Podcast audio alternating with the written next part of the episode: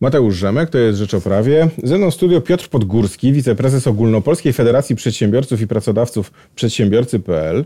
Dzień, dzień, dzień dobry. E, proszę pana, za godzinę na Okęciu rozpoczyna się Kongres Polskiej Przedsiębiorczości. 30 lat o nazwie, 30 lat wolności, porozmawiajmy o przyszłości, na którym będziecie państwo dyskutowali o kondycji polskiej gospodarki, tej aktualnej, y, o tym, co się działo w ostatnich latach, ale także i o przyszłości. Co tam będzie można usłyszeć? Tak jest to przede wszystkim cały czas nawiązanie do tego 30, do, do tego roku 89 czerwca 89, e, kontynuacja tych wydarzeń przez nas też organizowanych. E, tym razem Urząd Marszałkowski Województwa Mazowieckiego, e, Adam Struzik, wraz z nami organizujemy duży kongres o polskiej przedsiębiorczości. Dla mnie tematy najbliższe to tematy związane z kondycją polskiego sądownictwa, ale też w kontekście właśnie polskich przedsiębiorców, czyli Innymi słowy, czy ta duża nowelizacja, z którą mamy teraz do czynienia, która weszła nam już w życie w całości, czy ona jest przychylna polskim przedsiębiorcom, czy też nie do końca.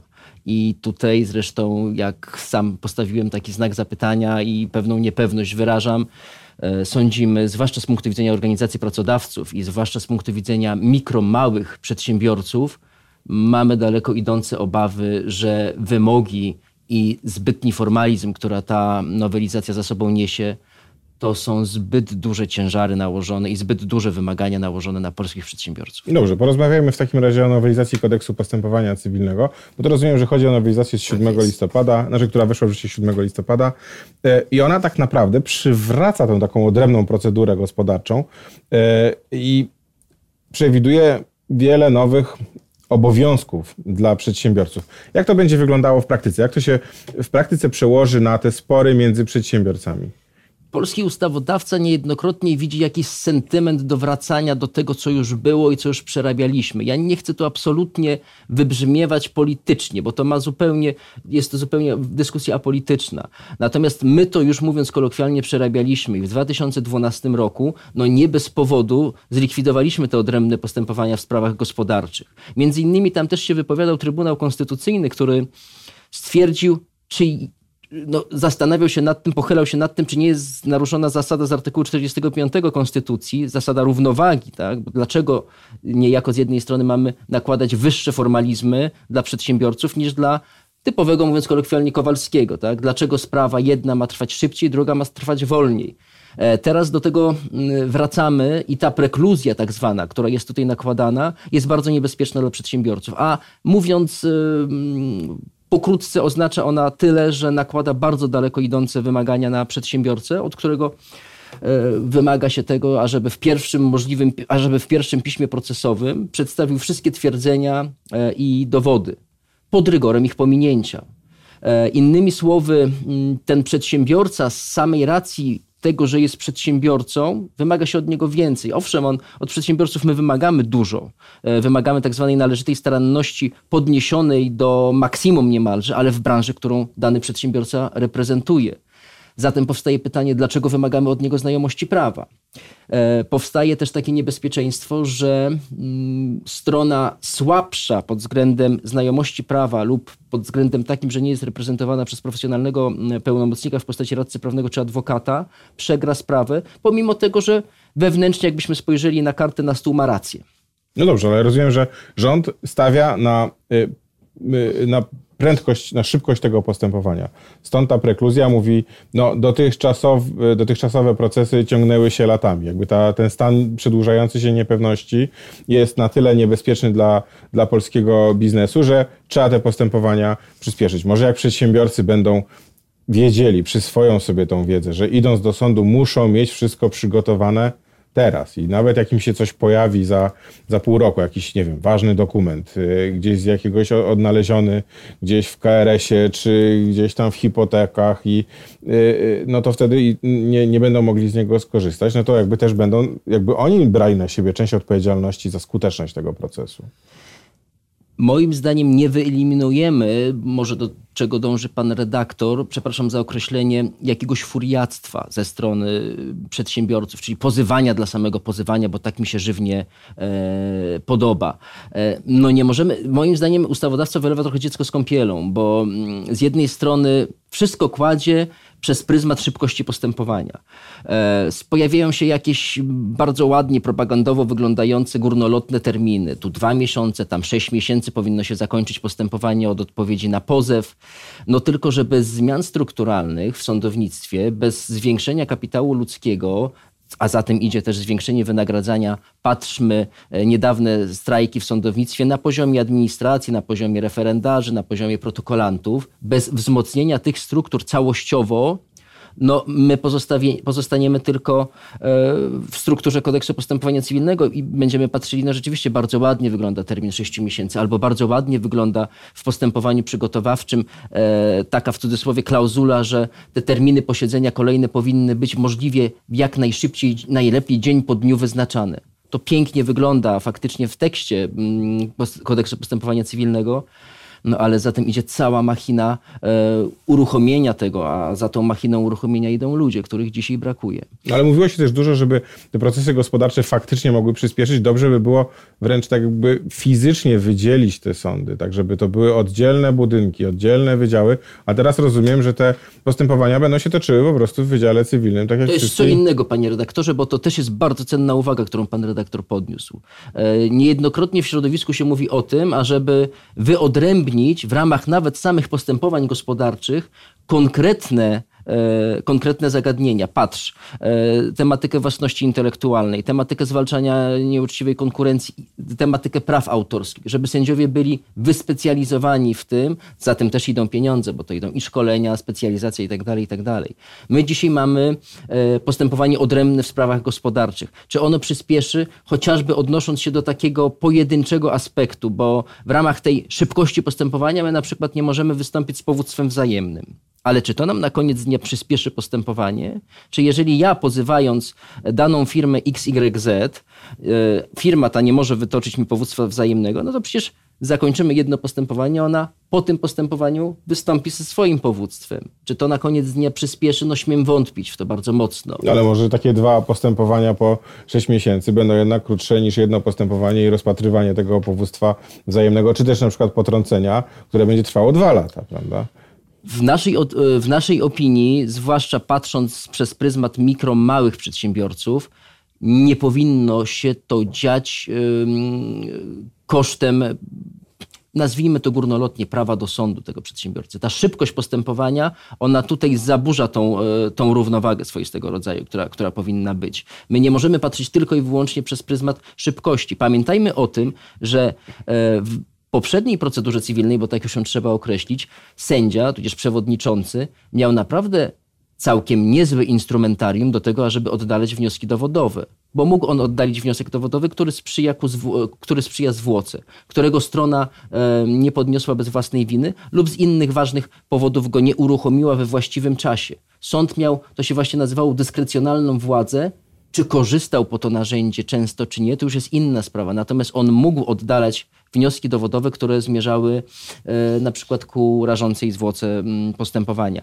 Dzisiaj jest to dane od góry. E, jest powiedziane, że w pierwszym piśmie procesowym musisz przedstawić wszystkie twierdzenia i wnioski. Oczywiście na poziomie konstruowania pozwu, jeżeli jestem przedsiębiorcą niewystępującym, e, którego nie reprezentuje pełnomocnik profesjonalny, ja ten pozew zgłaszam i sąd mi może na piśmie wezwać mnie, bo, bo, bo, mogę z góry przecież tego nie, ten, to, tego nie zakładać, że muszę przedstawić wszystkie twierdzenia i, i dowody. Sąd mnie wtedy poucza w terminie takim to a takim, przedstaw wszystkie twierdzenia i dowody. Już sam ten fakt trochę nam wydłuża mm, postępowania. Mi od strony mm, osoby, która też reprezentuje jako radca prawny mm, klientów, też przedsiębiorców, nie pasuje poniekąd to, że mm, ustawodawca wymaga ode mnie tego, ażebym wyłożył wszystkie karty na stół. Proces cywilny e, żyje, on ewoluuje w ramach, w ramach postępowania. Nie podoba mi się to, e, że mm, pojawia się coś takiego jak zeznania na piśmie świadków mówiąc, że proces żyje, to ten świadek, który przychodzi do sądu, e, dla przewodniczącego, dla sędziego bardzo ważne są jego zachowania, On bada jego wiarygodność, on bada jego interakcje, on bada, czy on kluczy, czy on nie kluczy. E, możemy skonfrontować świadków. Dzisiaj zastępujemy to zeznaniem na piśmie, które sobie świadek w jakimś warunkach dogodnych konstruuje. I to jest niebezpieczne. W postępowaniach w sprawach gospodarczych e, tam się w ogóle bardzo jest zmarginalizowany dowód ze świadków. Tam jest przede wszystkim położone dowody z dokumentów. Ten dowód ze świadków to jest na sam szary koniec. Jak już nie ma po co sięgnąć, to sięgamy po ten dowód ze świadków. A czy w tym nowym postępowaniu jest miejsce na przykład na mediacje, o których się coraz głośniej i coraz więcej mówi? Wszyscy zachęcają do korzystania, bo taniej, szybciej, lepiej. To też się odbywa w takiej atmosferze jednak trochę innej niż takiego sporu na sali sądowej.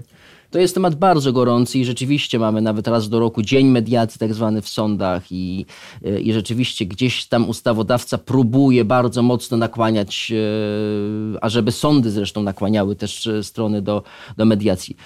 Tutaj pan redaktor ma stuprocentową rację. W tej nowej procedurze pojawiają się te, te, te, ta, ta instytucja ugody. Tam jest coś takiego jak posiedzenie przygotowawcze, które poprzedza rozprawę. Jeżeli sąd dojdzie do wniosku, że to posiedzenie przygotowawcze przygotowawcze należy uruchomić w, w, danej konkretnej sprawie, no to je uruchamia. Już nie chcę wchodzić w szczegóły, bo tam jest kilka e, rozbudowanych przepisów e, dedykowanych temu postępowaniu przygotowawczemu, ale to właśnie na tym postępowaniu przygotowawczym e, no, sąd próbuje dowiedzieć się, o co chodzi w sprawie. Próbuje mm, poznać stan faktyczny, poznaje stan faktyczny, to my próbujemy go przedstawić, e, stan prawny niejednokrotnie, co też w dalszym aspekcie budzi moje wątpliwości, że gdzie niegdzie sędzia może nakazać nam przedstawienie podstawy prawnej. To nie powinno być moim obowiązkiem jako pełnomocnika i na tym posiedzeniu przygotowawczym sędzia dąży do mm, pojednania stron.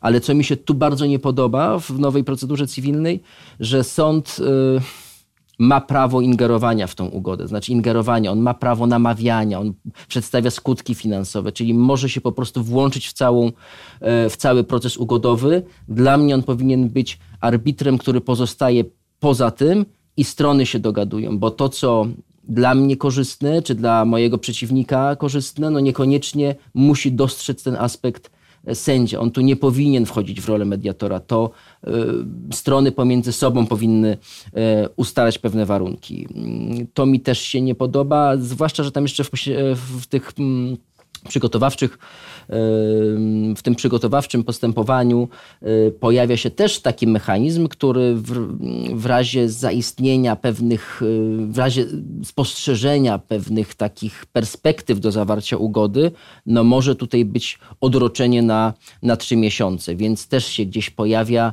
jakaś przedłużka. No dobrze, ale panie mecenasie, bo pan opowiada, to mi się nie podoba, to mi się nie podoba, to mi się nie podoba. Czy jest w tych przepisach tak. coś, co, co będzie jednak korzystne dla przedsiębiorców, co faktycznie im posłuży. Po pierwsze, jeszcze wracając do tego, panie redaktorze, szalenie ważna rzecz jest taka, zobaczymy jak to będzie funkcjonowało w życiu, tak? jak e, orzecznictwo sądowe, przede wszystkim Sądu Najwyższego, e, będzie ustalało pewne, pewne standardy. Tak? Może to też to, o czym my dzisiaj mówimy z obawami, to co dzisiaj nam przedsiębiorcy przedstawiają jako wielkie obawy, bo, bo oni się pytają, czy ja potrzebuję sobie bez prawnika nie poradzę a też nie dążymy do tego. Natomiast to, co mi się podoba na pierwszy rzut oka, e, to są przepisy zwalczające tak zwaną obstrukcję procesową, czyli takie zachowanie, trochę mówiąc takim językiem piłkarskim, nie fair. Takie zachowanie z jednej ze stron, która robi wszystko, ażeby to postępowanie jak najdłużej trwało. Przykłady same się na, na, narzucają. No, ktoś zaczyna powiedzmy od wniosku o wyłączenie sędziego, bo krzywo na niego spojrzał, mówiąc potocznie, bo e, nie prowadzi postępowania tak, jak jemu się podoba i mówi sędzia stronniczy, składam wniosek o wyłączenie sędziego. Dzisiaj jest to nawet powiem wprost sankcjonowane. Taka strona może ponieść yy, na przykład dwukrotnie wyższe koszty zastępstwa procesowego yy, albo wyższe odsetki. To są bardzo dobre mechanizmy. Co do wyłączenia sędziego jest wprost napisane, że z takich powodów yy, prowadzenia procesu no nie można wyłączyć sędziego.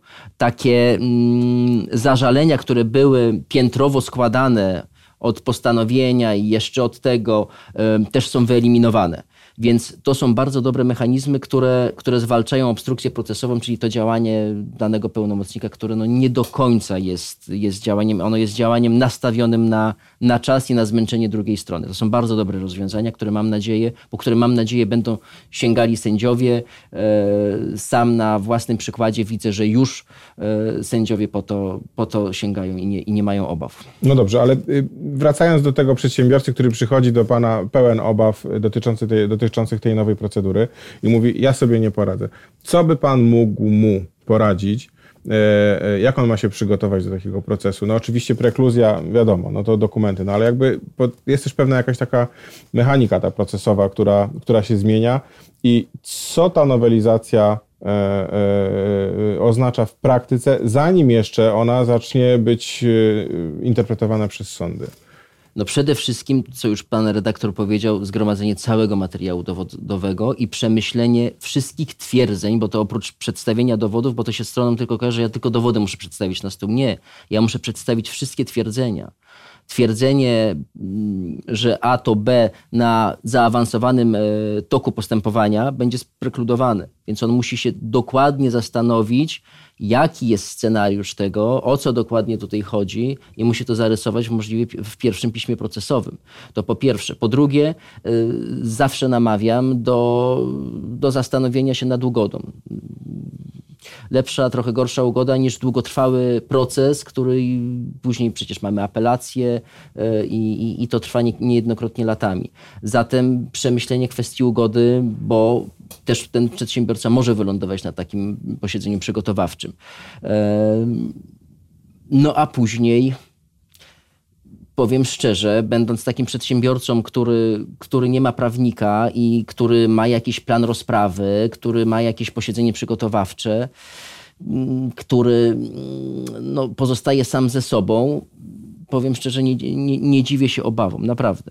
Nie dziwię się obawom, mimo że też nie, nie w moim zwyczaju jest, e, bo uważam, że pomoc, e, że mm, takie proste postępowania, chociażby taką postępowanie z faktury, e, czy pozwy o zapłatę, powinny być maksymalnie uproszczone. Nie sztuką jest tutaj mm, założyć, że wszystko ma być w super szybkim czasie i, i, kosztem, i kosztem stron. No tutaj troszeczkę tak jest to zepchnięte, że głównym gospodarzem nie jest sędzia, tylko są te dwie strony siedzące naprzeciwko siebie i, i one mają się tutaj o, o, swoje bić, e, a jak czegoś e, nie znasz, owszem, sąd cię o tym pouczy, ale niekoniecznie dla przedsiębiorcy e, tego rodzaju pouczenia, które są dzisiaj na kilku stronach A4, są zrozumiałe, a już dzisiaj, w poprzedniej procedurze i zresztą kontynuowany w obecnej, e, pojawiają się coś takiego jak zastrzeżenie do protokołu. Tak? Dla, dla przeciętnego człowieka, nawet który jest informowany o tym przez sąd, że ma prawo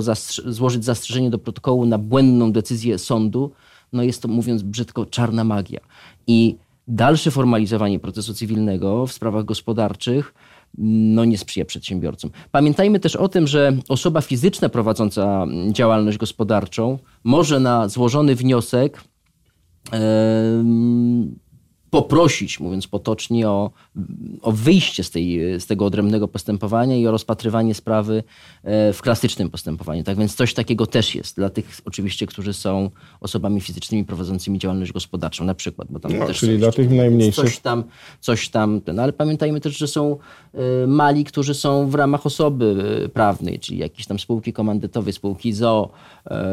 I oni już od tej nowej procedury nie uciekną no jest też pewne wyłączenie, gdzie można spróbować, ale co do zasady osoba fizyczna prowadząca działalność e, gospodarczą ma prawo złożyć taki, taki wniosek. Natomiast inne podmioty, które też mogą być małe, mogą być w postaci spółek ZO, czy jednostek organizacyjnych nieposiadających osobowości prawnych, e, no muszą sobie radzić same, co jest, co jest e, trudne w ramach tej procedury, ale mówię, no zobaczymy jak będą sądy do tego podchodziły, jak no, będą pewno, stosowały to prawo. Na pewno nie są to dobre wiadomości dla przedsiębiorców. Moim gościem był Piotr Podgórski, wiceprezes Ogólnopolskiej Federacji Przedsiębiorców i Pracodawców Przedsiębiorcy.pl.